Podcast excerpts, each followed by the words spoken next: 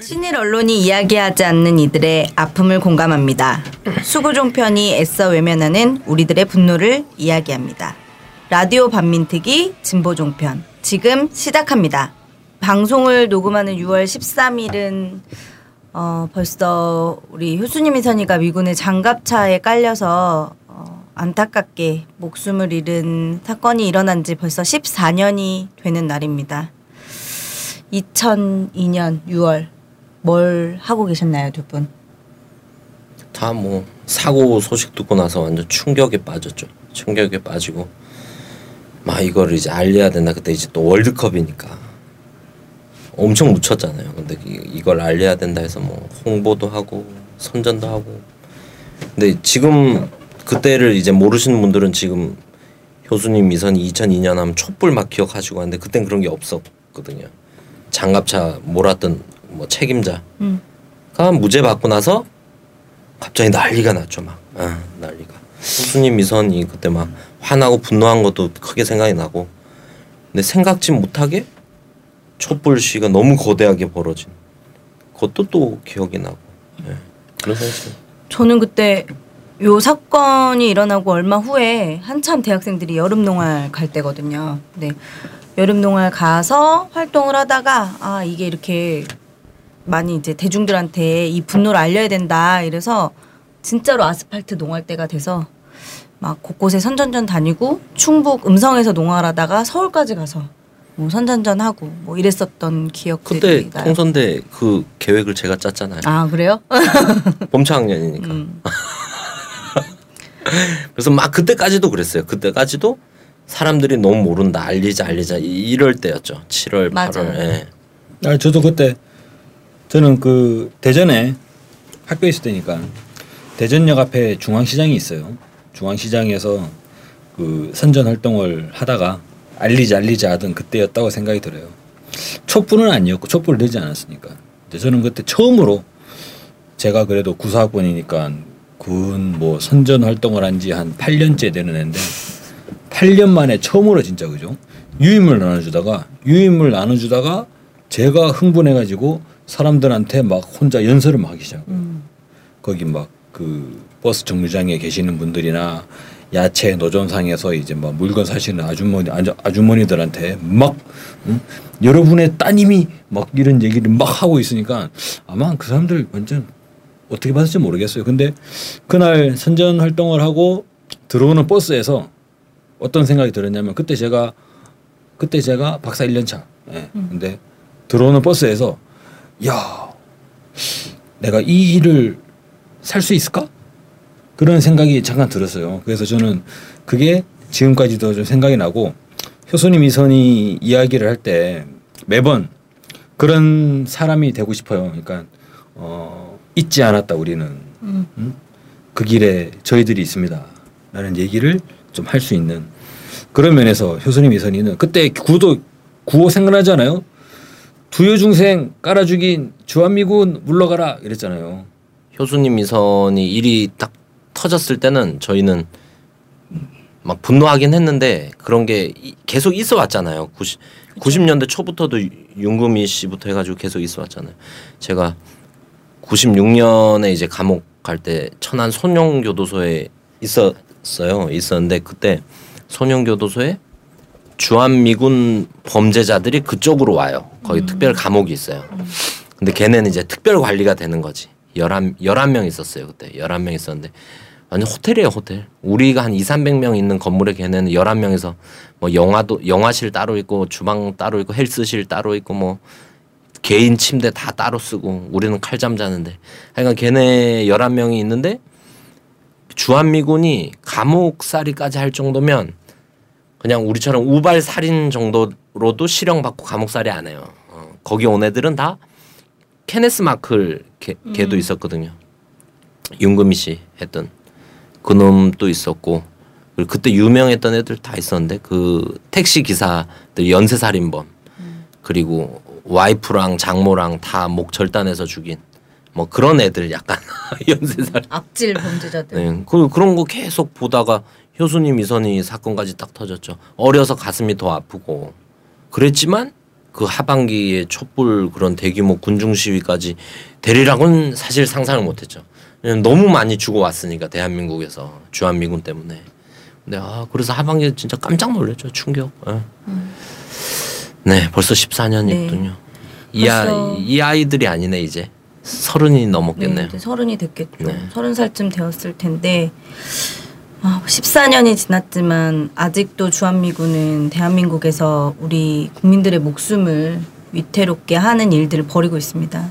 뭐 용산 미군 기지를 비롯해서 많은 곳에서 이 탄저균 시험 실험을 해왔고 앞으로도 계속 하겠다고 하고 있고 어, 계속 한반도에서 뭐 평화를 해치는 이런 군사훈련들을 계속 하고 있습니다. 음, 언젠가 한번 저희 또 이 주한미군 범죄나 이런 것들에 대해서도 다룰 텐데요. 한번 합시다. 주한미군 범죄. 예? 해야죠. 또 우리 박근혜 대통령께서 국회 개원에 맞춰 시정 연설을 또 한 번 하러 국회에 가시지 않았습니까? 진짜 시정해야겠던데. 아니 근데 이게 그 처음 국회 개원을 하기 전에 국회의사당 이렇게 가면 자리가 있잖아요. 그 가운데 통로 자리를 누가 앉냐를 가지고 약간 논쟁이 있었어요. 왜 악수하려고? 그러니까 원래 전통적으로 그 자리는 그동안에 뭐 여당이 다수당이고 하니까 자연스럽게 여당이 앉았었던 거예요. 근데 이제 다수당이 이제 더민주가 됐잖아요. 그래서 막 그런 얘기가 나왔는데 아 대통령이 왔는데 대통령을 잘 의전하려면 우리가 이 자리 꼭 지켜야 된다. 막 여당 의원들이 그랬다고 하더라고요. 근데 오늘 이렇게 잠깐 보니까 새누리당 의원들 다 일어나서 막 악수하고 하는 거 보니까 결국 그 자, 가운데 자리는 새누리당이 차지한 모양이에요. 시정 연설에서 저는 그냥 뭐 주요 이렇게 흘러가는 자막 보면 3당 대표와의 회담을 정례하고 국정 운영의 동반자로서 국회를 존중하겠다. 그리고 국민에게 희망을 드리는 국정 운영을 하겠다. 요 내용 말고는 결국은 또 본인이 하고 싶은 말만 하신 게 아닌가. 왜냐면 노동개혁이나 규제개혁 계속 요구를 했고 그리고 또 그 이란과 아프리카 갔다 온 순방에 대해서 엄청나게 자랑질을 하시고 결국 자기가 하고 싶은 말만 했던 것 같아요. 근데 대형 사건이 또 하나 있었어요. TV조선이 자막을 내보냈어요. 박근혜 대통령이 이런 말을 했거든요. 취임사는 꿈으로 쓰고 퇴임사는 발자취로 쓴다 이 말을 했는데 TV조선이 자막에 취임사는 꿈으로 쓰고 퇴임사는 발로 쓴다고 기자가 마음 가는 대로 썼네. 그런 그런 일이 야, 있어가지고 조선일보가 네. 변했어요, 예, 근데. 우리 조선일보가 변했어요 요즘에 예. 그런 일도 좀 있었죠. 아니, 이번에 박 대통령 그래도 진실을 하나 얘기한 게 있는데 뭐였죠? 뭐라 그랬냐면요. 대통령이 이런 얘기를 했어요. 가장 중요한 것은 마음을 얻고 신뢰를 쌓아 나가는 것이다. 어, 맞잖아요. 그랬더니까 네. 어, 어, 대통령이 국회 가가지고 그죠? 가장 가장 중요한 것은 아, 물론 저는 성대모사예요. 네. 마음을 얻고 신뢰를 쌓아 나가는 것입니다. 라고 했다는 거예요. 아니 알고 했을까? 뭔 말인지 모르고 했을까? 앞에 써준 거 보고 했겠지. 그 그런 입장에서 자기가 이제 신념화 된 거죠. 아 근데 또 북한에 대해서 뭐라 그랬냐면요 비핵화가 없는 대화 이게 북한의 비핵화가 전제가 빠진 대화는 국면 전환의 기만일 뿐이다 이렇게 했어요. 아 이것도 참 정말 좀 충격적인데 저는 그럼 비핵화가 빠지 빠진 대화가 뭔가 얘기 중인가 보네요. 그러니까 굳이 그렇게 얘기하는 거 보면 북한이 이제 비핵화 없는 대화를 하려고 한다라는 주장을 하는 거고 국면 전환의 기만일 뿐이다. 근데 박근혜 정부가 이거 보면요 점점 점점 이렇게 그 아, 갑자기 안경을 왜 쓰셨어요? 아 눈이 요즘에 침침해가지고. 아 우리 경계년님이 갑자기 안경을 쓰셔가지고 제가 또 순간- 화면 가끔 찍으니까 예, 예, 예. 아니, 순간 순간 다른 분인 줄 알았어요. 너무 막. 거시기하게 나오니까 예. 아니 근데 이번에 잘 연설을. 예, 연설을 다 보다 보니까 야 저분이 진짜로 요즘 좀 많이 깝깝하신가 보다. 응? 아 어떻게 좀 어떻게 하면 대화를 안 할 수 있을까?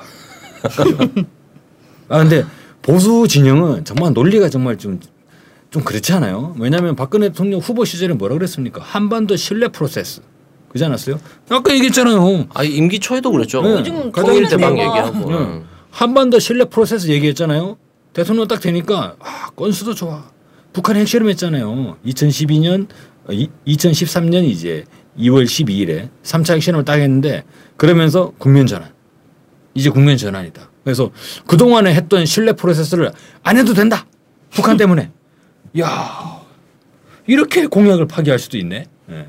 근데 이번에 보면 이제 올해 4차 핵실험 하고 나니까 완전히 이제는 뭐 음. 미국보다도 더 세게 나가는 듯한 물론 이제 둘이 같이 어차피 뭐 짜고 치는 고스톱이긴 합니다만 중국 중국과도 싸우고 아, 이러다가 그죠? 대한민국이 아 저는 좀 예전에 그 있잖아요. 타이완? 예. 타이완 어떻게 됐어요? 점점 점점 국제적으로 오히려 이제 고립돼 버리는 이런 모습이 그렇죠. 보여지는데 아니 북한과 중국이 대화를 하고 북한과 미국이 사실 대화하는 거지 않습니까 지금 북한과 러시아가 대화를 하고 아 전부 다 대화하고 있는데 박근혜 정부만 대화를 하지 않겠다라는 이야기를 계속 하고 있으니까 약간 좀 그, 그 얘기도 걸리더라. 국제 대 북한의 구도로 밀어붙여야 된다. 네. 근데 진짜 현실에서는 지금 국제 대 한국이 될 판인데 이러다가는 네. 걱정입니다. 그래서 아 이- 오늘 같은 날 국회의원 20대 국회잖아요. 새 국회인데 누구 하나 탁 기계를 가지고 일어나서 본의원은 할 말 있습니다라고 딱 던지는 당장 윤리에 아, 이 있습니다. 이 국회 있습니다. 개헌하자마자 윤리에 아니, 제소. 존댓말 쓰고 소리를 안 지르면 되죠. 대통령이 발언 중에 발언권을 얻지 않고 신청 미리 신청 안 하면 국회는 발언도 그럼 못해요. 발언권을 주십시오만 아마 아, 근데 마이크가 미리 미리 신청해야 아마 돼. 아마 마이크가 다 꺼져 있을 앉아 거예요. 있는 자리에는 마이크가 없어요. 우리 같이 이렇게 안 돼 있고 미리 발언을 국회의장한테 허락 받기 위해서 미리 제출을 해야 돼요. 그럼 신발을 던질 수도 없는 거네. 신발 윤리위에 던지면- 제소된다니까 바로 네. 오늘 국회 신발 처음 문 던지면- 열었는데 바로 그 윤리위에 제소되는 거예요. 신발 던지면 종편에 대서 특필 되죠 이제. 옛날에 부시 이라크 가서 할 때 이라크 기자가 기자. 신발 던졌잖아요. 그렇죠. 멋있었지 인기 많았죠. 신발 던지는 게 최고 모욕이라면서요 중동에서. 네, 네. 그렇다 그러더라고요. 네, 아무튼 저는 기대가 없었어가지고 별 기대가 없었어서 그냥 역시나였네 이러고 말긴 했는데요. 어, 오늘 본격적으로 오늘 진보 종편의 심층 아 근데 한 가지만 더 말씀드려요. 그거 아세요? 들어가면 안 돼요? 박, 아, 하나만 더 말씀드리면 박근혜 대통령이 이번에 국회 연설이 다섯 번째래요. 네. 그러면서 뭐라 그랬냐면 대통령 중에 국회 연설을 가장 많이 했다는 거예요. 음, 자기 필요한 거 필요한 소통. 거 어, 필요할 때만 그러니까 와가지고 얘기하는 거지. 이거 박근혜 대통령이 생각하는 소통은 가서 자기 할 말을 하는 거야. 음, 지시 지시. 네. 음. 그러면 그게 소통인 거예요. 어. 근데 예전에 청와대에 그런 얘기 있었잖아요. 청와대 일하기 힘든 게 뭐냐. 박근혜 대통령을 모시기 힘든 게 뭐냐라고 할 때 박근혜 대통령이 그런다는 거예요. 제가 꼭 그걸 말로 해야 하나요? 그럼 몰라 어떻게? 알아서 해야 돼. 알아서. 눈빛만 봐도? 아, 알아서 해야 되는 그럼 거예요. 말을 해준다는 건 큰 은혜를 베푸는 거네. 그렇죠. 이거 박근혜 국회에서 입장에서. 은혜를 어, 베푸는 대통령 거네. 독대하기가 얼마나 어려워요. 이거 이병기 그러네. 대통령 실장 그러면 있잖아요. 국회의원 300명들이 오늘 제 얼굴 보신 게 영광입니다. 이게 그냥 본심인 그죠, 거네. 그죠. 그래서 어, 내가 우리 남편한테 자주 하는 말인데 가서 그걸 말로 해야 알아 음, 이러고. 생각을 이야기해줬다. 야 정말. 아 그리고 부부 사이에나 가능한 거지 무슨 소리야? 부부 사이엔 더 존중하고 존경해야죠. 아 이제 말하지 않아도 눈빛만 봐도 아니까 부부 사이. 네 오늘 그렇게 별 기대 없는 박근혜 대통령의 시정 연설을 뒤로 하고 진보 종편의 심층 주제로 들어가 보겠습니다. 지난 6월 9일이었죠. 지난주에 어, 구의역 스크린 도어를 수리하다가 사고를 당해서 세상을 떠난 김군의 장례식이 12일 만에 치러졌습니다. 어, 5월 28일에 사고를 당했고요. 한 30일경부터 알려지기 시작했는데요. 이 소식이 좀 알려지, 알려지니까 사고가 일어난 구의역 9-4 승강장 그 안전문 앞에 김군을 추모하는 국화 추모 메시지들이 쌓여가기 시작했어요. 그리고 이제 온라인에서도 구의역 스크린도어 9-4 승강장이라는 페이스북 추모 페이지가 좀 생기고 그러면서 이제 추모 분위기가 좀 이어지고 이번 사고의 구조적인 문제를 지적하는 목소리들이 나오기 시작했습니다. 막 고등학교를 졸업한 19살의 소년이라고 해요.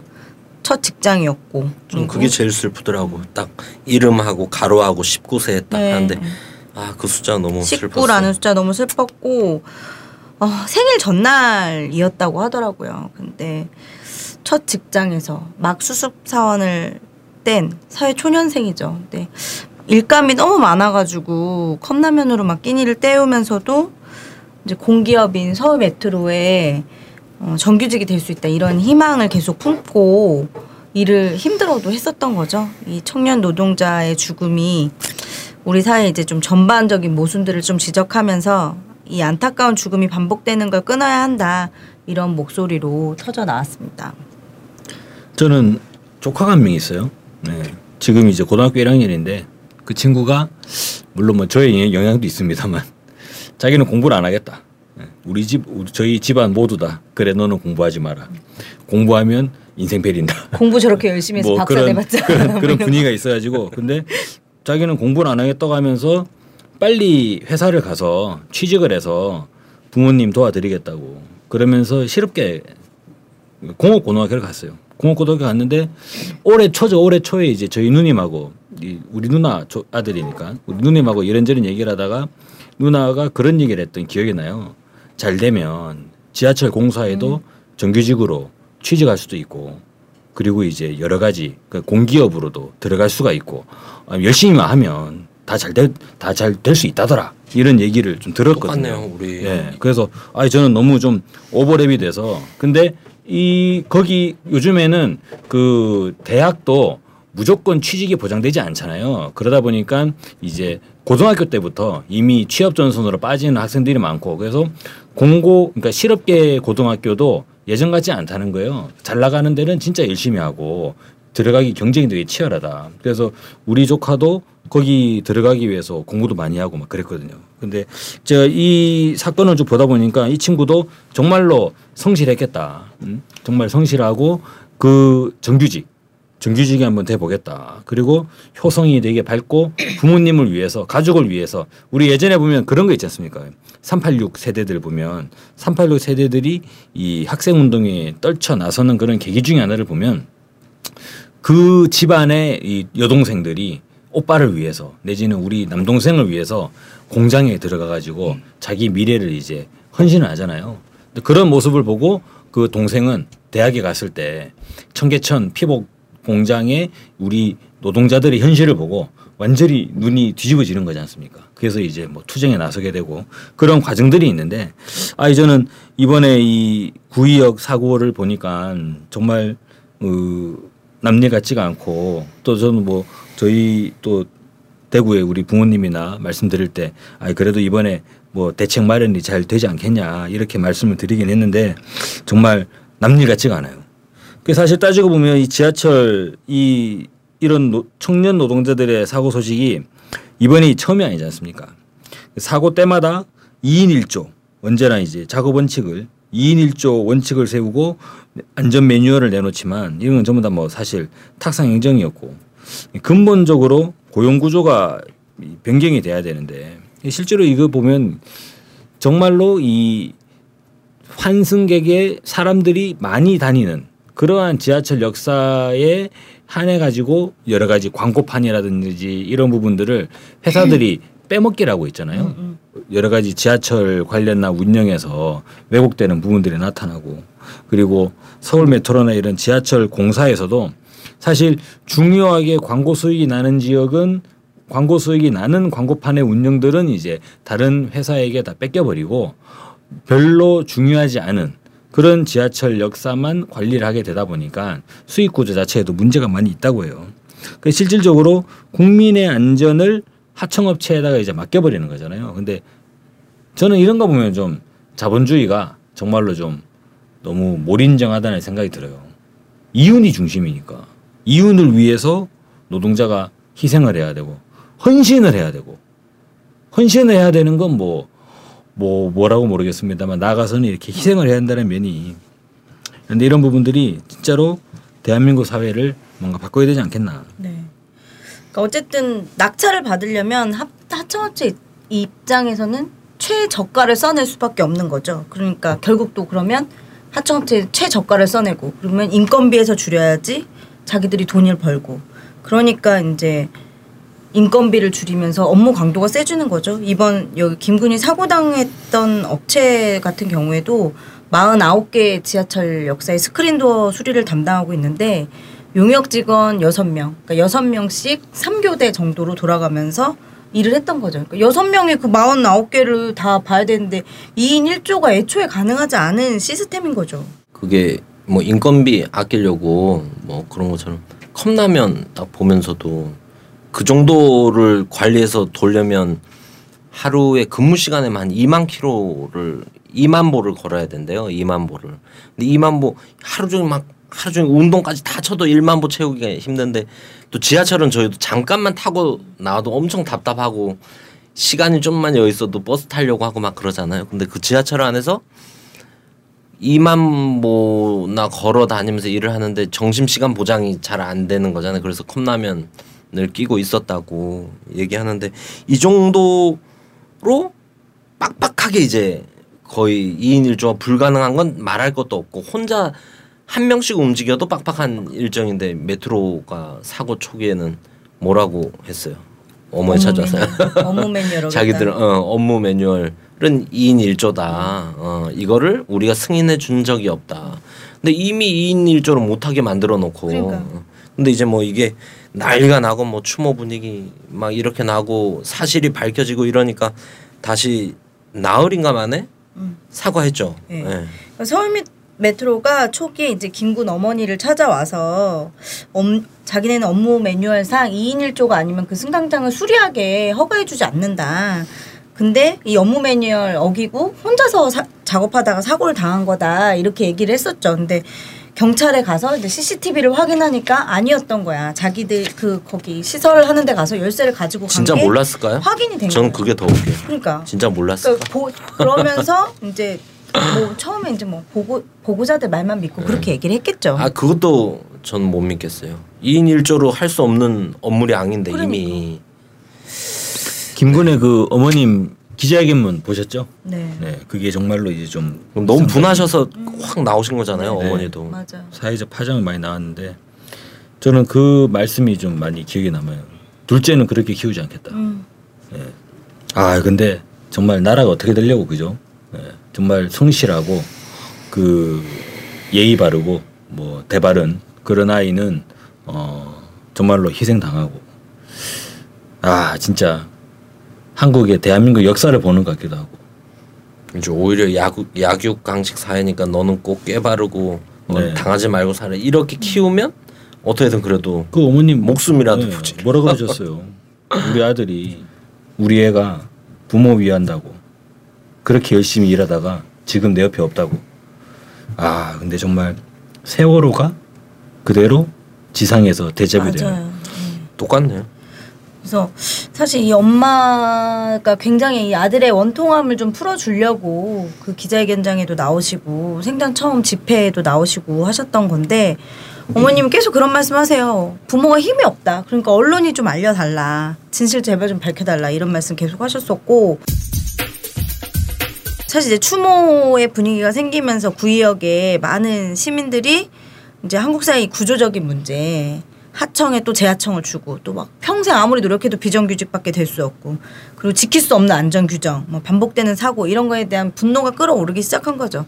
그래서 이제 좀 자발적으로 행진을 하고 그리고 수많은 시민들이 추모 공간을 막 찾고 포스트잇 써서 붙이고 막 이랬죠. 그리고 서울 메트로에 대한 분노도 쏟아내고 그래서 우리 그 세월호 노란 리본처럼 검은 리본도 나눠주시고 또 그 국화꽃으로 헌화하는데 방송인 김제동 씨가 찾아오셔서 거기 이제 지키고 있던 청년 활동가들한테 이 뭐가 힘드냐 이렇게 물어보니까 저희가 다 청년 활동가들이라서 돈이 없어서 이 국화를 이렇게 매일 바꿔 놓는 게 너무 경제적으로 힘들다 이런 얘기를 하니까 내일부터 그 국화는 내가 책임지겠다 이렇게 하면서 김재동 씨가 시민들하고 같이 해서 매일 500송이 국화를 구의역에 이렇게 배달도 해주고 했다고 하더라고요. 이렇게 되면서 여론이 이제 계속 형성이 되니까 이제 나흘 만에 서울 메트로가 이제 좀 사과를 했죠.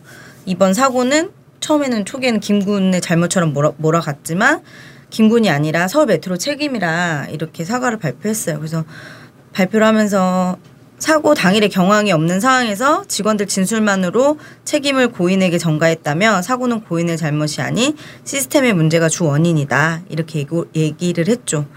그래서 제가 사실 그 한 지지난주 토요일 날 저도 구의역에서부터 그 건대병원 장례식장 있는 데까지 좀 조문을 하기 위해서 행진을 같이 하고 조문을 했거든요.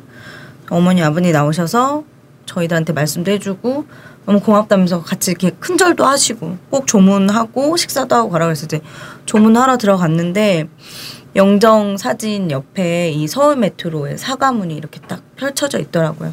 이 사과문은 또 김군의 관에 넣어져서 같이 화장이 또 됐다고 사실 하더라고요. 뭐 서울 메트로도 초기에 이제 김군을 두 번 죽인 거잖아요. 근데 또 이런 일에 약방에 감초라고 조선일보도 또 김군을 두 번 죽입니다. 네. 어, 김군이 작업 도중에 이제 그 매뉴얼 어기고 통화하다가 음. 잘못된 거라고 개인 과실처럼 몰아갔잖아요. 그 조선일보 5월 30일자 보도였는데 서울 메트로 제목 자체가 서울 메트로 스크린도어 수리공 통화 왜 숨겼나. 어, 서울 메트로가 사고 당시에 구의역 CCTV를 확인하니까 김군이 사고를 당하는 그 순간까지 약 3분간 휴대전화로 통화를 했던 것으로 나타났다. 이로 인해 김군은 전동차가 진입하고 있다는 방송을 듣지 못했고 목숨을 잃은 것으로 보인다. 그리고 만일 서울 메트로가 지하철 선로 작업을 할 때 개인 휴대전화 반입을 금지하는 조항이 있었다면 이번 사고는 충분히 예방할 수 있었다고 지적했다. 이, 이렇게 지적을 했어요. 근데 다음 단락에는 또 하나의 하나의 오보가 더 나오죠.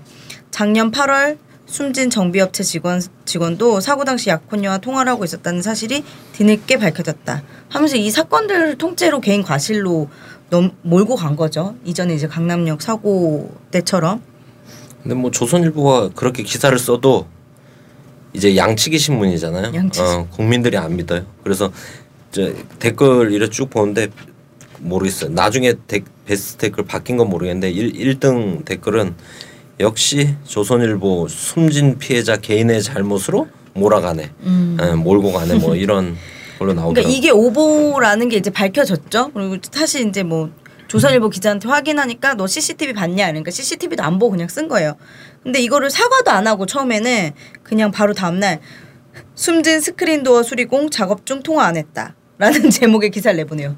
앞에 기사를 쓴 기자가 이 자기 자, 자기가 오보냈던 거에 대해서 뭐 정정이나 이런 것도 안 하고 그냥 이런 기사를 내보내죠. 그래서 참 유체이탈 기사다 막 이런 얘기가 많이 나왔었죠. 그래서 나중에 이제 이것과 관련해서도 막 여론이 악화되니까 그제서야 이제 조선일보가 정정 보도를 요만하게 냈죠. 유가족한테 사과한다 뭐 이렇게 정정 보도를 냈죠. 물론 뭐 정정 보도도 뭐 코딱지만하게 나왔죠. 아니 근데 이런 국민들의 이런 지탄을 받고 있는 언론사가 어떻게 이렇게 성, 승승장구를 할 수 있죠? 도저히 그 메커니즘이 도저히 이해가 안 되네. 아니 다른 나라에 보면요, 일본에 뭐 마이니치 신문이 있고, 미국에 뉴욕 타임즈가 있고, 그리고 뭐뭐 세계적 통신사를 보면 뭐 이- 있잖아요, AP, APP 뭐쭉 있는데 그런 언론사들도 전부 다 그 나라 국민들의 지탄을 받고 막 분노를 사나요? 이럴 수는 없죠 이 정도까지는 거의 최고일 것 같은데요. 아 근데 조선일보는 왜 이래? 아무튼 뭐 국민의 힘으로 진실을 밝힌 사건이었죠. 서울 메트로의 초기에 뭐 김군에게 과시, 개인 과실로 덮어씌우려고 했던 것이나 조선일보의 이런 오보 같은 것도 국민적 분노가 좀 어떤 진실을 밝히게 할 수 있는 힘이 됐던 것 같습니다. 청년들이 지금 비정규직이 거의 뭐 70%이 정도에 달한다고 하더라고요. 아 정말 높아요. 예. 진짜 심각한 문제예요. 오죽하면은 그 알바 천국 있잖아요. 알바 천국 엄청나게 선전하지 않습니까? 알바 천국이라고 하는 어찌 보면은 뭐 인력 업체인데 거기에 유명 연예인 그 해리 예, 엄청나게 인기를 끌었던 배우들이 알바 천국에 막 CF를 찍잖아요.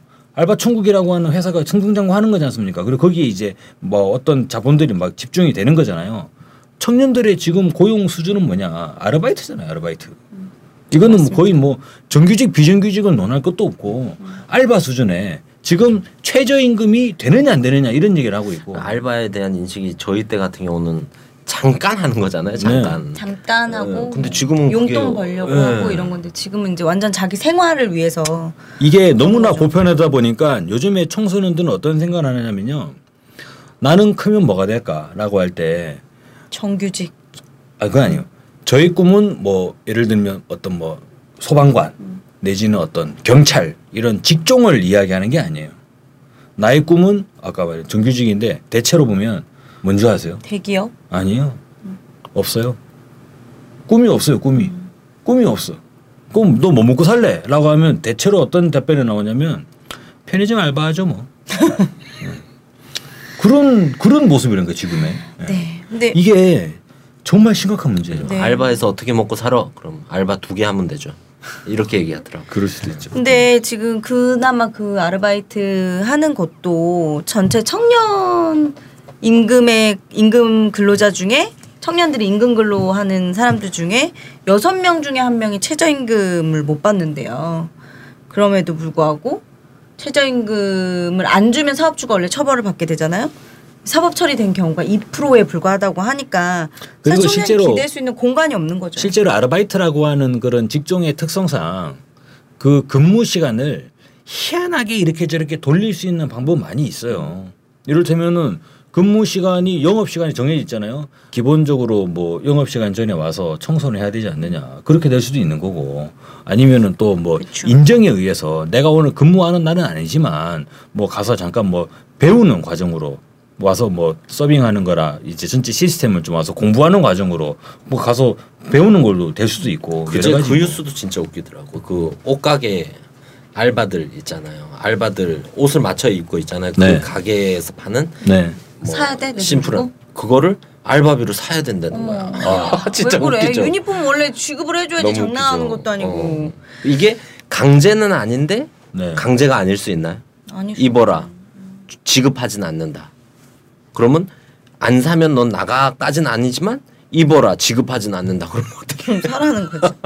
근데 이게 사실 같은 공간에서 일하는 정규직과 비정규직에 대한 차별이 또 엄청나잖아요. 그래서 힘을 빠지게 하는 것도 있고 같이 똑같은 일 하는데 더 오래 일하고 근데 월급은 정규직이 더 많이 받고 그리고 정규직은 뭐 무슨 다양한 수당을 받죠. 무슨 수당 무슨 수당. 근데 비정규직은 야근 수당 얘기를 꺼내지도 못하고 뭐 그러니까 이런 뭐 증언들이 수당 문제 있어요. 그런 차별 문제도 있고 방금 얘기했던 옷 이런 문제도 있지만 진짜 문제는 이 김궁 같은 경우도 딱 입사할 때 배울 거 아니에요. 업무 매뉴얼을 전달을 해야 되니까 업무 매뉴얼 상 보면 2인 1조가 안전 수칙이란 말이야. 서울 메트로 직원 처음 얘기했던 것처럼. 근데 그렇게 일을 할 수가 없어. 어, 혼자 일을 해. 그럼 이게 위험하다는 걸 알잖아. 아는데도 해야 돼. 위험한지 아는데도 이게 제일 걱정인 거죠. 그래서 이게 국민 안전 문제를 대책 얘기를 많이 하더라고 지금 뭐 서울시 차원에서 국민 안전을 어떻게 지킬. 근데 이미 이 위험한 상황에 내몰려 있는 청년 알바생들, 청년 비정규직들은 어떻게 할 거냐. 이건 당장의 문제잖아요. 그렇죠. 예. 그리고 실제로 그 안전 수칙 이런 부분들이 정규직이나 어떤 연구원들이나 이런 사람들은 정말 잘 보장이 돼요. 제일 좀 그런 사람들이 AS 센터에 이를테면 그런 거 있지 않습니까? 이삿짐 센터에 고용돼 가지고 에어컨 이제 음. 뭐 뗐다가 에어컨 설치하고 어, 그건 진- 진짜 위험하죠. 네, 고층 아파트 에어컨 설치하는 거 있잖아요. 거의 뭐 상체의 절반이 밖으로 나가요. 막 에어, 베란다 밖으로. 그러겠더라고요. 네, 예. 그렇게 작업을 막 하시잖아요, 실제로. 근데 안전수칙 그분들에게 안전수칙이 예, 어떤 의미가 있겠나? 어, 이거 안 하면 잘리는데. 예. 이제 그런 상황 속에서 실제로 저희가 이런 안전의 사각지대는 정말 많다. 그런 생각이 많이 들어요. 네. 아 그래서 이번에 추모하러 온 분들 인터뷰 이렇게 보면 어 같은 나이에요. 같은 처지에 있어요. 같은 일을 했어요. 뭐 이해할 수 있겠어요. 어떤 상황이었는지 이런 청년들이 그렇죠. 많더라고요. 어 이런 걸 아는 거죠. 잘릴까봐 옷을 사 입어야 돼요. 잘릴까봐 업무 매뉴얼 안전 수칙을 어겨서 일할 수밖에. 잘릴까봐 뭐 최저임금을 못 받아 또 그냥 주유 수당을 못 받아 또 위험한 뭐 위험한 일에 그냥 내몰려 또 그냥 참게 되는 뭐 이런 처지를 이미 알고 있다. 알고 있으니까 이 사람들이 이제 포스트잇 이런데 메시지 이런 거 네. 보면 뭐 이런 구조적인 제도적인 시스템적인 문제에 대해서 이미 분노를 하고 추모를 하는 내용들이 많이 있더라고. 그래서 뭐 이 세상에 뭐 사람보다 중요한 건 없다. 그리고 하청이라 죽었다. 비정규직이라서 죽었다. 더 이상 일하다 죽지 말고 분노하자. 그리고 뭐 제일 많이 나온 게 이제 너의 잘못이 네. 아니야. 뭐 이런 메시지가 많았더라고. 너의 잘못이 아니야 해시태그라고 하죠 앞에 샵 붙여서 이렇게 하는 것들이 이렇게 쭉 이어졌는데 제가 이제 몇 가지 기억나는 그 추모 메시지들을 조금 소개를 드릴까 합니다. 규정은 목숨을 지키기 위한 것입니까? 아니면 사고가 났을 때 당신들의 책임을 면제받기 위한 것입니까? 젊은 꿈을 컵라면에 담지 않아도 되는 곳에 가시길. 416의 지하철 버전. 저는 스무 살 청년 노동자입니다. 부끄럽고 미안합니다. 저는 오늘도 이렇게 살아남았습니다. 한국 살아가는 것이 아니라 살아남는 것이군요. 이런 일이 벌어지고야 비로소 관심을 갖는 우리를 용서하십시오. 당신의 죽음이 헛되지 않고 우리가 더불어 살 수 있는 사회를 만들겠습니다. 추모 공간 건드리지 마세요. 불편해도 됩니다. 비정규직은 혼자 와서 죽었고 정규직은 셋이 와서 포스트잇을 뗀다. 헬조선에서 헬프미를 외쳐도 공허한 메어리뿐. 이런 글들이 이 해시태그 너의 잘못이 아니야를 붙여서 어, 추모 메시지로 많이 이제 좀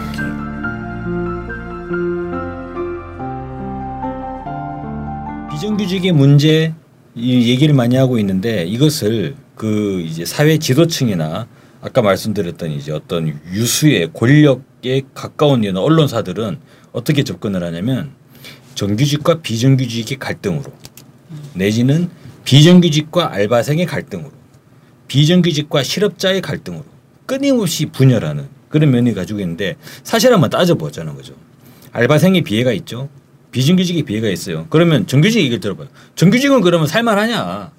거기도 비애가 많아요. 먹고 살기 힘들죠, 그죠? 아 그러면 알바생들을 고용하고 있는 자영업자들, 자영업자들 문제, 한국 사회 자영업 문제는 예전부터 이미 검증된 거 아닙니까? 지금 자영업자들 어떻게 살고 있어요? 완전히 다 몰라가는 계층이잖아요. 대표적인 계층인데. 그러면 결국은 따지고 보면 뭐가 되냐면 대한민국 경제라는 것 자체가 대한민국 경제가 지금 씨가 마르는 거예요. 그러니까 이렇게 되는 거잖아요. 가물이 완전 들어가지고 강물이 바짝바짝 마르는 거예요 지금 누구 하나 없이 그러면 그나마 이 강물 줄기에 좀 있는 사람들은 그래도 좀 먹고 살만하긴 한다고 하지만 전혀 뭐 생활은 전혀 안 되는 건데 완전히 이 경, 경쟁에 배제된 사람들 여기서부터는 죽어나는 거지 않습니까? 이러한 시스템 이거 예전부터 예견이 된 거예요. 80년대 영국의 대처 영국의 대처 정권이 신자유주의 도입했지 않습니까? 그때 뭐라 그랬어요? 영국의 철도 사고 나고 하면서 신자유주의 계속 따라가다가는 공공 부문에서 대형 사고 나고 나라가 완전 휘청 휘청거릴 수밖에 없다라고 돼가지고 영국에서 신자유주의가 이제 전환되고 노동당 정부가 들어서게 된 계기가 됐잖아요. 근데 지금 대한민국 사회 한번 보자는 거죠. 아니 MB 시대에 온갖 규제 철폐, 뭐 규제는 적이다. 예. 규제는 적이다 그러고 규제 다 없애다가 뭐라 그 결국 어떻게 됐습니까 지금 세월호의 사건. 그리고 구이역의 사건. 녹차 라떼. 네. 녹차 라떼. 근데 한술. 더 떠서 박근혜는 규제는 남덩어리라고 처부 서야 될 원수 막 이런 얘기 했었잖아요. 아니 이제 이렇게 가면은 자본에게 모든 전행을 베풀어 주게 되면 그죠? 자본 세력은 살 수가 있어요. 그러니까 한국 경제가 종국적으로 어떻게 가야 되느냐. 세계 경제가 안 좋지 않습니까? 세계 경제 안 좋은데 언제 이제 박리담에 그죠? 자동차 하나 팔면은 3% 이윤 남겨가지고 그걸 어떻게 먹고 살아요. 게다가 또 뭐 재벌이나 뭐 차장들이나 대기업에 있는 사람들 먹고 살아야 되잖아요. 게임이 안 나오잖아요. 그럼 결국에 어떻게 하느냐? 밑에 쥐어 짜는 거지 않습니까? 근데 이런 구조를 완전히 엎어야 되잖아요. 그거 보면 참 김대중 정부나 노무현 정부는 정말 책임감이 있었다고요. 이 나라를 어떻게 먹여 살릴 것인가 고민을 했던 거잖아요. 아니 뭐 북한이 좋아가지고 북한을 대화를 했겠냐는 거죠. 이 자가용이랑 스마트폰도 미국 시장 가지고 싸우지 말고 화웨이나 이런 데랑 싸우지 말고 어, 맞아요. 북한에도 팔면 되는 건데 맞아요. 아니 그래서 2천만 명을 더 팔수 네. 있는데 이거는 개인의 감정 그죠? 좋고 싫으나 문제를 떠나자는 떠나자는 거지 않습니까? 보수 진영도 북한으로 가야 된다는 거예요. 왜?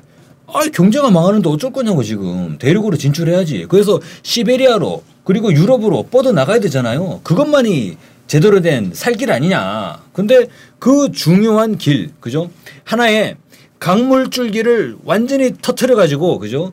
이 말라 빠진 이 대한민국 경제가 그야말로 샘솟을 수 있는 그런 통일 경제의 길이 바로 옆에 있는데 이거를 죽자고 근데 박근혜 대통령도 알고 있어요. 아니 통일 대박이라고 그랬잖아. 본인 스스로 본인 스스로 통일은 대박입니다라고 했잖아요.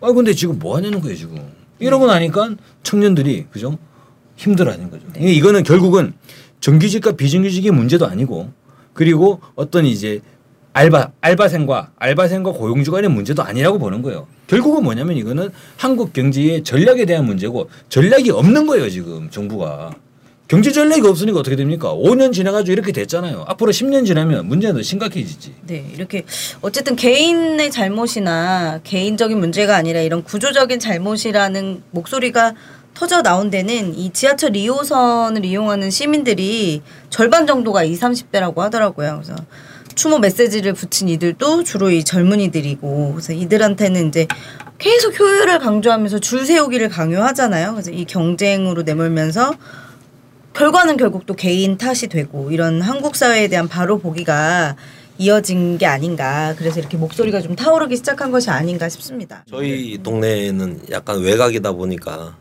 원래는 할머니 할아버지들이 폐지를 줍잖아요. 근데 언제부턴가 20대 후반 자매 같아요. 20대 후반, 30대 초반 여성 둘이서 두 두 분이 리어카 한 명이 끌고 한 명이 주는데 싹쓸이를 하는 거잖아요. 싹쓸이를. 어. 근데 싹쓸이 한다고 그게 또 얼마겠어요. 그죠? 근데 그런 거 보면 말씀하셨던 대로 세대 간의 갈등 문제는 실제 구조적으로 있을 수도 없는 거다 지금 다 말씀하셨던 다 말라 비틀어지고 어, 기본 토대가 다 내려앉고 다 가라앉고 있는 상황. 그래서 한국 사회에 전반적으로 경제의 면을 들여다보면 물론 그럴 수 있지만 저는 이게 어떤 공감에서 시작해서 분노로 발전한 네, 거라고 좀. 보거든요. 그래서 가장 공감이 됐던 거는 너의 잘못이 아니야. 이게 해시태그를 붙여서 온라인상에 퍼져 나갈 만큼 공감을 얻었다는 거죠. 근데 아까 우리 그 저기 순결남님께서 말씀하신 것처럼 나도 비정규직이다. 나도 위험한 일한다. 뭐 나 정 나도 정규직 시켜준다는 말 때문에 참고 일한다. 이런 것들이 비슷한 처지에 있는 청년들이 공감을 더 많이 이루었다라는 의미인 거죠. 예, 물론 맞아요. 그러니까 네. 너의 잘못이 아니야 이게 맞죠. 너의 잘못이 아니죠. 그럼 누구의 잘못이냐 이걸 따져야 되잖아요. 누구의 잘못이냐라고 할 때 저는 그렇다면 이것이 100% 지하철 공사만의 잘못이냐? 저는 그것도 아니라는 거예요. 청와대가 들어가야지. 물론이죠. 예, 청와대 잘못이 있는 거다. 어쨌든 이 뭐 한국 사회에 지난해부터 수저론이 많이 계급론, 수저 계급론, 흑수저, 금수저 뭐 해가지고 이런 것들이 많이 터져 나오고 헬소, 헬 조선이라는 말까지 이렇게 한국 사회를 뒤흔들었었는데 이게 의미하는 게 결국은 한국 사회에서는 내가 아무리 노력해도 개인적인 노력만으로는 해결 가능하지 않은 현실이 있는 거잖아요. 요즘 청년들이 편의점에서 뭐 혼자 도시락 뭐 이런 거 먹고 혼밥 하는 경우가 많은데 이 혼밥을 하는 이유가 단순히 경제적인 문제 때문은 아니죠. 물론 시간이 없기도 한데 근데 친구들 만나서 밥을 먹거나 술을 마시거나 하면 시간도 시간이지만 돈을 또 그만큼 많이 쓴단 말이에요. 그래서 그거 자체를 할 수가 없는 청년들이 있는 거죠. 최저임금 받아서 어디 뭐 영화 한 편 보고 뭐 친구들 만나서 술 먹고 이러기가 쉽지 않다라는 거예요. 불가능에 가까운 현실이라는 거죠. 청년들에게는. 네, 네. 뭐그 당연히 뭐, 뭐 불가능한 부분이고 그 최저임금을 못 받는 걸 넘어가지고 실질적으로 취업 자체가 안 되잖아요. 그러니까 최저임금을 못 받는 사업장이 왜 생기느냐, 그죠? 그거를 감수할 수밖에 없는 구조가 있다. 왜? 그걸 안 하면 잘리니까. 잘리면 대안이 없으니까 이런 상황으로 가는 거지 않습니까? 결국에는 청년들이 남들보다 경력을 더 쌓아야 한다. 저는 일종의 좀 장거리 신드롬이라고 했는데 장거리 아까 역으로 압박감으로 좀 다가올 수 있다고 봐요. 열정 페이, 그죠? 예, 이런 부분들이 좀 우리 청년들을 짓누르고 있다. 이번에 구의역 사고를 보더라도 피해자 김구를 봐요. 야근이나 휴일 수당을 제대로 받았나? 그러면 최소한의 뭐 큰 놈은 얘기 나옵니다만 기본적인 식사 시간이라도 제대로 보장받고 있냐? 얼마 받? 144만 원? 음. 그죠? 옛말에 뭐라 그랬어요? 밥 먹을 때 개도 안 그린다 근데 그랬어요. 하루에 10시간이 넘게 일을 했다는 거죠. 결국은 이거는 뭐냐? 기업들이 청년들을 악용해서 노동 착취를 하는 거다. 이렇게 볼 수 있는 거잖아요. 이렇게 하여튼 비정규직 청년 노동자들한테는 이렇게 노동 착취를 하는 거죠. 10시간 넘게 일을 하고 밥 먹을 시간도 없어서 컵라면을 먹을 정도로 노동 착취를 하면서도 임원들은 고액 연봉을 받았죠. 그 김군이 일을 했던 은성 PSD도 이 메트로를 퇴사한 직원들이 세운 회사라고 하더라고요. 근데 그 퇴직한 직원들이 가가지고 고액 연봉을 받고 뭐 결국은 힘없는 비정규직 노동자들만 이렇게 안전을 도외시하고 또 살인적 업무에 시달리면서 저임금을 받고 이랬던 그 진짜 그. 시스템도 웃기더라고요. 이 하청을 받으려면 하청 그 회사에 그 서울 메트로 직원이 30% 이상이 아, 서울 직원으로 메트로 출신 직원이 어, 30% 이상이 있어야 된다는 그러니까 조항이 있는 거야. 소리를 듣는 거예요. 이미 이걸로 결탁 담합이 된 거잖아요. 이거는 내용적으로. 그리고 그 메트로 직원들은 월급도 다른 사람들 세 배 이상을 받는 거예요. 딴 사람들은 정년도 더백 든다고 몇십만 원 그러잖아요. 이렇게 봤는데 늦게 들어온 나이도 제일 많은 사람들이 하는 일도 제일 적은 사람들이 400만 원 이상씩 다 그 사람들이 현장에 가서 안전문 거 그러니까. 이게 하청의 문제도 있지만 또 이런 메피아라고 불릴 정도로 이 담합 결탁의 문제가 있으니까 이 이런 신입 직원들한테는 네. 더 임금이 적고 그리고 이, 이 문제가 또 여러 문제도 있는데 이러면서 청년들의 빈곤 문제 이것도 이번에 또 부각이 많이 냈다 꼭 아까 컵라면 얘기도 하셨는데 컵라면이 돈이 없어서 먹은 게 아니 시간이 없어서 컵라면 먹었지만 컵라면이란 장면이 주는 또 청년들의 상징적 의미도 있거든요. 요즘 편의점들이 경쟁이 심해서 다 심해서 장사 안 됐잖아요. 가, 다시 매출이 올라가고 있어요. 편의점. 네. 그게 삼각김밥, 컵라면 그리고 도시락. 편의점 도시락의 힘이래요. 네. 어마어마하게 팔린대요. 어, 편의점 가다 보세요. 예. 먹으니까. 젊은 사람들 서서 네. 막 먹고 있단 말이에요. 옛날에는 그게 우리는 별미였잖아 사실. 막 이래 먹다 정 먹으럼 다니다가 컵라 이제는 그게 일상이 돼버린 이 빈곤의 좀 상징으로도 컵라면이 보여줬다. 그래서 청년들 중에 또 17%가 지금 옥탑 반지하 이거는 그래도 낫죠. 이건 호텔이죠.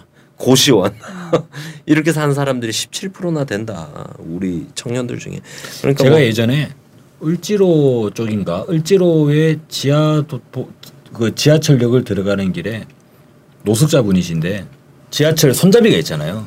손잡이에다가 옷을 막 널어 놓으셨더라고요. 음.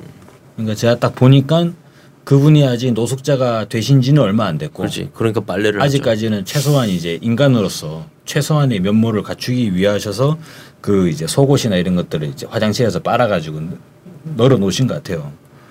아 근데 그러다가 또 좀 지나가 보면 이분은 좋기 노숙자가 되신 지 한 몇 년 되신 분 근처에만 가면 어 노숙자 분이 계신가 하는 느낌이 오는 냄새가 나잖아요. 예. 근데 이런 부분들을 보면 한 사람이 몰락해가는 과정이 그죠?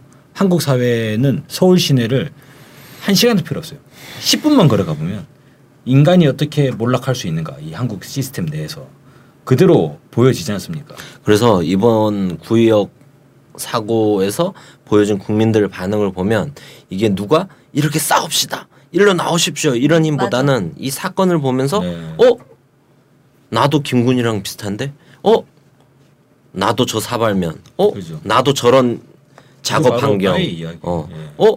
우리 아들 또 저런데. 맞아요. 이런 공감이 뭔가 자연스럽게 뭔가 집단적인 공감의 기초에서 아니, 저만 해도 뭔가 힘을 만들어냈다. 우리 조카의 얘기랑 너무 똑같은 거예요. 네. 바로 박. 박사님 아까 얘기할 때도 아 음. 이게 어디 어디 특수한 일이 아니, 아니게 돼버렸구나 지금 맞아요. 대한민국이. 근데 이게 우리 국민들이 아까 말씀하신 것처럼 공감을 공감으로만 끝낸 게 아니라 문제를 좀 해결하는 방향으로 가고 있다 이렇게 생각이 들어요.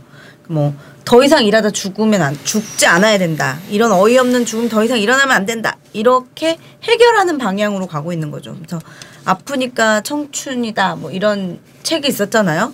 근데 이게 이제는 아프니까 아프면 환자지 어떻게 청춘이냐 이런 저항으로 좀 아, 그 유명한 유병재 씨가 얘기했잖아요. 음.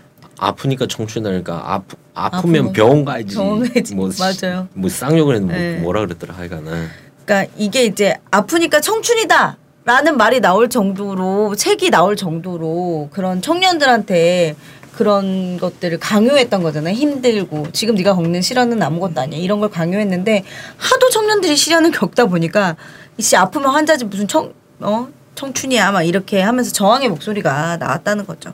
아 근데 우리 청년들 진짜로 우리 지금 20대 세대들을 봐요. 얼마나 진짜 너무 짜네요. 봐요. 그들이 대체로 보면은 96년 요 언저리에 태어났잖아요. 그러니까 어릴 때 두 살 세 살 때 IMF. IMF 외환위기를 겪은 거예요. 집안 아버지 뭐 직장 날라가 버리고 뭐 갑자기 뭐 어? 우리 아빠 옛날에 회, 양복 입고 회사 가다가 어느 날부터는 이제 1톤 트럭 타고 막 다니시는 거예요. 그 집안에서 어떻게 돼요? 어쨌거나 너는 공부해야지. 왜? 대한민국은 라인이잖아요. 혈연, 혈연이 태어나면 결정돼 버리는 거잖아요. 물론 결혼하면서 바꿀 수 있지만 이거는 다른 라인을 타야지 바꿀 수 있는 거고. 지연, 지연은 중요하지 않아요. 근데 그다음 학연이잖아요. 학연은 왜? 그때만 하더라도 그래 네 좋은 대학 가라. 네 좋은 대학 가가지고 좋은 라인 타면 네 인생 바뀔 수 있다. 그거잖아요. 대한민국이 자기가 열심히 노력해가지고 떳떳하게 나가가지고 열심히 노력해가지고 성공할 수 있나? 개천에서 용단의 시절이 끝났지 않습니까? 그러니까 전부 다 죽어라 공부 공부 공부 공부로 가는 거잖아요. 근데 우리 청년들이 어릴 때부터 그런 유년기를 살았다는 거예요. 지금 우리 20대 청년들은 어릴 때 동네 친구들하고 몰려다니면서 비석치기하고 제기차던 그런 경험도 없어요. 무슨 경험만 있냐? 여섯 살 때 태권도 학원 태권도 체육관 가가지고 거기에서 구구단을 외우고 있어. 예. 그리고 이- 일곱 살 여덟 살 되면 이제 영어학원 다니면서 가나다라도 모르는데 ABCD를 공부했다고요. 우리 청년들이 초등학교 다닐 때 뭐 했어요? 선생님 2차 방정식 배웠는데 다 까먹었어요. 다시 한번 해주세요. 아니 까먹는 2차 함수를 왜 자꾸 가르치는 거야? 이가 그렇게 10년 20년을 살아왔어요. 대학 가라. 대학 가면 바뀌겠지. 대학 갔어. 대학 갔는데 대학 가면 취직해야지. 그러니까 아 대체 애들이 어떻게 되는 거예요 지금? 아 진짜로. 그래서 요즘은 고등학교 졸업하자마자 공무원 시험 공부 한대잖아요. 대학 시험 공부 안 하고 하도 그러니까 아 진짜 이게 그죠? 거꾸로 갑니다. 네. 정말 너무 심각한 문제라고 봐요. 아 그래서 어쨌거나 저는 이제 믿을 것은 우리 국민밖에 없다라는 생각이 들고 정말 이렇게 말씀드리면 너무 좀 뭐라고 해야 할까요? 막 절망적이잖아요. 근데 실제로 우리가 눈을 돌려서 그죠? 아까 이 나도 그래 공감의 연대 이런 부분을 보면 세월호 사건도 마찬가지지 않습니까? 아 우리 우리 애들도 아 그리고 내가 우리 조카들도 그렇게 공감의 연대를 통해 가지고 국민의 위대한 힘이 발휘되는 거 아니냐. 세월호 참사에 특별법을 제정할 수 있는 힘도 어디 있었냐. 그게 바로 뭐 민주당의 정치인들이 잘해가지고 그런 거냐. 전혀 아니라고 보고 바로 유가족분들의 헌신과 그리고 우리 국민들의 그런 협, 협동 자기 문제처럼 느꼈죠 전부 다. 실제로 자기 실제로 우리들의 문제이기도 하고 맞아요. 그때부터인 것 같아요. 아 나라가 나를 지켜주지 않는구나. 음. 라는 게 기본 정서가 딱 생긴 것 같아요. 나라가 나를 지켜주지 그죠. 않는구나. 기존에 그냥 뭔가 문제가 있다, 문제가 있다, 독재다, 뭐 이런 생각들은 많이 했지만, 어 기본이 아예 허물어진 딱 시점이 세월호였던 것 같아요. 아 이게 국가인가? 그래서 어. 이번에 세월호 유가족도 이 김군 장례식장에 조문을 가셨어요. 네. 그래서 두 부모님이 또 아이들이 공교롭게도 같은 나이더라고요. 세월호 아이들이 살아 있었으면 김군의 나이더라고요. 두 부모님이 이렇게 서로 끌어안고 어머니가 내가 바르게 크라고 했다. 시키면 시키는 대로 잘하라고 했다. 그게 너무 후회된다 이렇게 얘기하니까 세월호도 부모님들이 가서 선생님 말씀 잘 들어라 이러니까 가가지고 움직이지 마시, 말고 그 자리에 있으라고 하니까 그대로 있다가 아이들도 그렇게 된 거잖아요. 그래서 우리가 더 잘 잘 싸웠어야 되는데 그래야 이런 문제가 안 일어날 수 있었는데 하면서 두 부모님이 막 끌어안고 우셨다고 뭐 이렇게 하더라고요. 그래서 더 이상 국가는 국민의 생명을 보호하는 게 가장 우선인데 국가가 국민의 생명을 보호해주지 않는 거죠. 우리 스스로 살아남아야 되는 사회가 된 거죠. 그러니까 그거에 대한 분노가 이번에도 이렇게 좀 터져 나온 게 아닌가. 저는 거기서 약간 좀 더 논리가 더 나가서 국가가 우리를 보호해주지 않으니 우리는 우리 스스로 지킨다에서 국가가 우리를 보호해주지 않으니 우리를 보호하는 국가로 바꿔야 될 것 같아요. 맞아. 네, 그런 과정이 저는 뭐 세월호도 그러고 이번 구의역 때도 보여지고 아까 전에 세대 문제 얘기를 했는데 이게 되게 자연스러운 거잖아요. 가장 공감이 잘 되는 건 자기와 비슷한 처지의 세대이거나 비슷한 처지의 사람들이잖아요. 그러니까 뭐 노동자들, 농민들 계급으로도 묶여지시는 거고 또 청년이나 학생들이나 또 계층으로도 묶여지는 것도 공감이 그만큼 쉽고 빠르게 되니까 그럼 청년들이 먼저 구의역 이전에 강남역 어뭐 이렇게 딱 묶여지는 거죠. 묶여지고 아 이게 뭐 이렇게 묶여진 사람들이 남 탓하지 않습니다. 이렇게 묶여진 사람들이 이런 공감으로 모여진 사람들이 아 이거는 뭐 5, 60대 탓이야. 이렇게 가지 네, 않죠. 맞아요. 이미 모일 때 본질을 인지하고 모인 사람들이잖아요. 이거는 국가가 없어서 국가가 부재해서 국가가 국민을 죽이기 때문에 저항하기 위해서 모이는 거잖아요. 살기 위해서. 이 사람들은 이렇게 결속이 되면 세대 간의 또 결속과 단합은 또 자연스러운 문제다. 그 다음에 그래서 아뭐 슬픈 일이고 나라가 바닥에 쳤을 때 일어나는 뭐 참사들이지만 또 이런 과정에서 또 우리가 또 일어나고 있는 게 또 보이지 않나 우리 국민들이 그리고 실제로 이렇게 모이는 국민들을 보면 바로 우리가 운동권이 그렇게 이야기하던 그 민중의 역동성이 바로 여기에서 나타나는 부분이 아니냐. 아니 그게 뭐 총선에서 뭐 어디를 찍어야 되고 이런 건 아니잖아요. 우리 국민들이 이 들끓는 민심 그죠. 그리고 저는 우리 진보 운동도 그죠. 정말로 이런 세월호 세월호 가족들 그리고 이번에 구의역에 공감하는 이 수많은 청년 대중들과 공감하고 함께 할 수 있는 네, 그러한 운동 세력으로 거듭이 나면 야 정말 진보 운동 그냥 꽃이 만발하지 않겠어요? 대표님 주권 방송에서 샴푸를 공동 구매한다면서요? 네, 주권방송 후원을 위한 천연 한방 샴푸 100세트를 한정 공동 구매하고 있습니다. 네, 천연 한방 샴푸라고요? 경피독이라고 들어보셨죠? 피부를 통해서 흡수되는 독인데요. 피부를 통한 흡수는 매우 빠르고 해독이 되지 않아서 인체에 치명적입니다. 샴푸, 바디워시 등에 있는 합성 계면 활성제, 증점제, 방부제들이 다 피부에 흡수되는 독입니다. 방부제, 증점제, 산도 조절제를 사용하지 않고 한방 샴푸는 유익한 미생물과 천연 약재, 추출물을 사용하여 만든 샴푸입니다. 음, 그게 그렇게 좋나요? KM 미생물을 사용해서 두피에 기생하는 모낭충, 피등균을 감소시키고 천연 방부 효과가 있는 정향과 계지를 사용해서 피부 트러블이 거의 없습니다. 아, 네, 탈모 방지 효과도 있다면서요? 천연 약재 추출물을 사용해서 지속적으로 사용할 경우에 머리카락이 어, 덜 빠지게 되고요. 모발이 풍성하고 또 윤기가 있어짐을 느낄 수 있습니다. 어떻게 구입할 수 있습니까? 축구방송 홈페이지에서 배너를 누르시면 주문소로 이동합니다. 주문하시고 입금하시면 바로 롬즈를 만날 수 있습니다. 주권방송 후원을 위한 천연 샴푸 공동 구매. 많은 구매 부탁드립니다. 이렇게 국민들의 힘을 모아서 국민들의 힘으로 대한민국의 역사는 지금껏 쓰여져 왔고 앞으로도 그렇게 쓰여질 쓰여질 것이라고 생각합니다. 뭐 밖으로 내보이기에 좀 부끄러운 대한민국입니다. 하지만 이 역사를 다시 쓰는 우리 국민의 발걸음이 오늘도 계속되고 있죠. 결국 진실이 이기고 개인이 아닌 사회로 나아가 이 구조적인 문제를 해결하, 해결하겠다는 결심이 모아진 구의역 사고. 이 사고로 희생된 김군의 면복을 빌며 오늘도 진보하는 우리 민족의 역사를 함께 쓰고 있는 우리 모두에게 감사의 인사를 드립니다. 라디오 반민특위 진보종편 다음 주에 다시 뵙겠습니다. 그